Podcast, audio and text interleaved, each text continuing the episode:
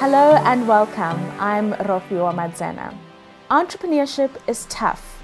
It takes grit and a willingness to move on from 1,000 no's, because those no's will yield one yes, and that one yes can grow the business and build the economy, because South Africa banks on business and business banks on us.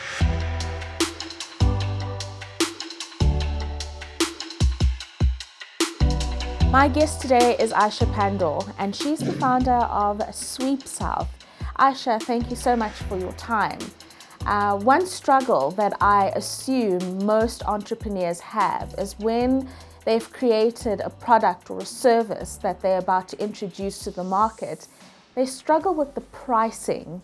And you know your product is good, but you're too scared that if the cost is too high or the price is too high, no one is going to buy into it. So deciding on the price of your services, how did that work for SweepSouth?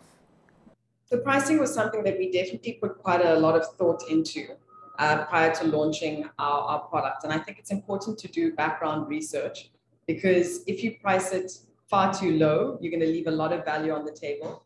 And if you go for a price point that's too high, then you're not going to have customers use your product, and you won't know why. So we thought about it in the sense that, who is our target market? And how are they paying for these services and products prior to us launching? So without us in the market, what is the benchmark for pricing? And then looking at what are the attributes that we bring to the table. In our case, it was convenience, security, the use of technology to make things faster, and what is the price or the value that you can add to some of those attributes that make your product better than what's in the market. And then just putting it out there and having your first few customers use it, give you feedback in terms of price point and how do they value those attributes, and then responding adequately and iterating. But important to know your product, the idea of, how does your product sit in the market? Is this something that is for price sensitive customers, or is it something that's premium?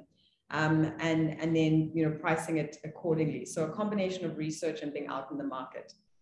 So I suppose when we're talking about pricing, it works hand in hand with the marketing element, because if you market your business just right, you may be able to convince a consumer that what you're paying for the service is actually worth it. That's right. I mean, I think the way that you market your product and pricing absolutely go hand in hand. And when you're marketing, again, you have to think about who is the customer segment that I'm marketing to, and how is the way that I'm communicating what my product is relevant to that customer segment. So it's everything from, the brand itself and your brand identity and the visuals of the brand identity, to the channels that you use to market, to the content and the wording and the messaging and how things are phrased. All of those things really need to tie into your thinking about how you're going to connect to your customer segment. And again, how that's tied to your pricing, and how that pricing is relevant to the customer segment. Right. And another important element here, and I think this is probably a mistake that entrepreneurs may make. And don't get me wrong, I'm no entrepreneur, but the idea that quantity supersedes quality. And I'm thinking that in a lot of instances, that's not necessarily true. I think it does really depend again on what type of business you're building, and how do your products and the way that you price your product relate back to your customer segment. So certainly if you're building something that is making product for a mass market, then absolutely quantity over quality in many cases. But if you're someone who's building a luxury car, and you're selling that for millions of rands per unit, then it's a lot more about quality and the experience that you're creating for someone who's going to, shell out that money. So I think, really ties back to again, what is the perception of the product? Is it premium? And this all goes back to your financial plan and your financial model, and thinking about what are the input costs that go into this product. How am I going to recoup that costs with, how much I sell at, what's the price point, how many I sell, and ultimately how you're going to build a profitable, sustainable business that has margins that make sense. Right, and so SweepSouth has grown beyond various borders, and you know, you will be finding similar products or services offered in various parts that you operate in, and your market is not necessarily the same in South Africa as it would be somewhere else. Mm-hmm. How are you able to strike a balance in sending a consistent message across that'll appeal to the different customers that you're trying to attract? That's a really, really good question. And I think something that you've got to put quite a lot of thought into when you're figuring out your go-to-market strategy for a new market. And I think a lot of it does tie back to the different countries or different regions that you're operating in.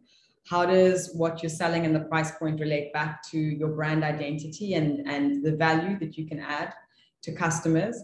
And what is their perception of that value, and what's the willingness to pay?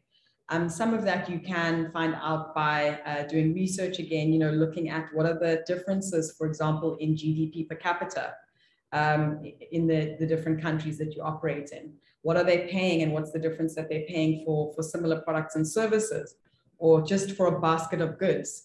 And that can give you an indication about whether you're going to need to go up or down in terms of your pricing. And then I think also really important to spend time in the market and figure out for that customer profile, what are the similarities and differences, and how does that relate on the ground to the differences that people might have around perception of price and how they're going to price your product. And then again, just launching, and you're launching into the market, getting feedback and figuring out how that feedback is telling you that your pricing might be too high or too low. Thank you so much for those insights, Aisha. It's been a good conversation.